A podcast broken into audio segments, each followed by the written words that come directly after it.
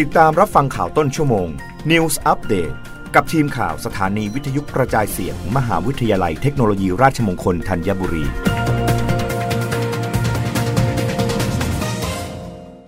รับฟังข่าวต้นชั่วโมง โดยทีมข่าววิทยุราชมงคลธัญบุรีค่ะ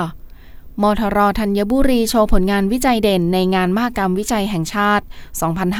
2565 สารสกัดสร้างมูลค่าเพิ่มให้บัวฉลองขวัญ ช่วยเหลือเกษตรกร สร้างรายได้ 10,000 บาทต่อกิโลกรัม สำนักงานการวิจัยแห่งชาติ หรือวช จัดงานมหกรรมวิจัยแห่งชาติ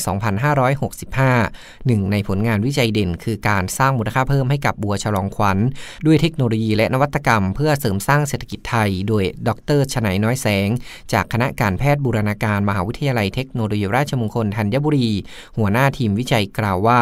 งานวิจัยดังกล่าวได้รับทุนวิจัย โปรแกรมสนับสนุนการพัฒนาเทคโนโลยีและนวัตกรรม หรือ ITAP จากสำนักงานพัฒนาวิทยาศาสตร์ และเทคโนโลยีแห่งชาติโดยผู้ประกอบการต้องการผลิตภัณฑ์ที่มาจากบัวที่มีต้นกำเนิดในประเทศไทย จึงเลือกบัวฉลองขวัญ ซึ่งกำลังเป็นที่นิยมปลูกเพื่อตัดดอกขาย จากการศึกษาองค์ประกอบทางเคมีจากส่วนต่างๆ ของบัวฉลองขวัญ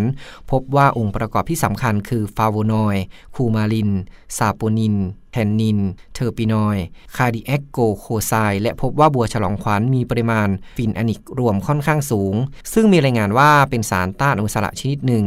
ด้วยงานวิจัยนี้ได้ช่วยเหลือเกษตรกรที่มีการปลูกนาบัวอยู่แล้ว ให้ปลูกบัวฉลองขวัญ ชุมชนตำบลคลองนพรัตน์อำเภอหนองเสือจังหวัดปทุมธานี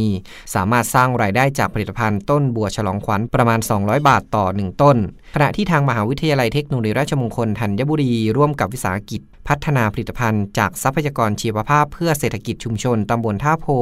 อำเภอเมืองจังหวัดพิษณุโลก ผลิตเซลล์ต้นกำเนิดบัวฉลองขวัญและสารสกัดต้นกำเนิดบัวฉลองขวัญสามารถสร้างรายได้จากการผลิตและจำหน่ายสารสกัดเซลล์ต้นกำเนิดบัวฉลองขวัญเพื่อผลิตภัณฑ์เครื่องสำอางในราคา 10,000 บาทต่อกิโลกรัมนัทพลดิอุดทีมข่าววิทยุราชมงคลธัญบุรีรายงาน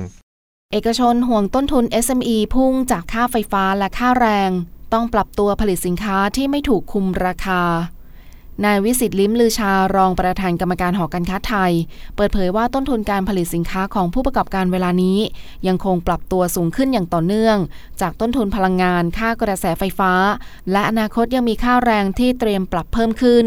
สุดท้ายแล้วถึงเวลาหนึ่ง ผู้ประกอบการจะไม่สามารถแบกรับภาระในส่วนนี้ได้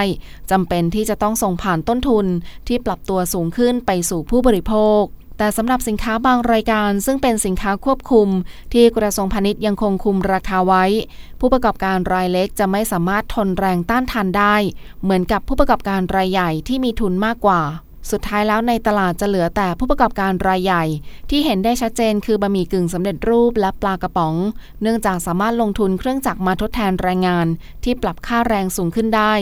ซึ่งผู้ประกอบการรายเล็กจำเป็นต้องปรับตัวเพื่อความอยู่รอด มุ่งผลิตสินค้าที่ไม่ใช่สินค้าควบคุม และมีความต้องการในตลาดสูงแทน รับฟังข่าวครั้งต่อไปได้ในต้นชั่วโมงหน้า กับทีมข่าววิทยุราชมงคลธัญบุรีค่ะ รับฟังข่าวต้นชั่วโมง News Update ครั้งต่อไป กับทีมข่าวสถานีวิทยุกระจายเสียง มหาวิทยาลัยเทคโนโลยีราชมงคลธัญบุรี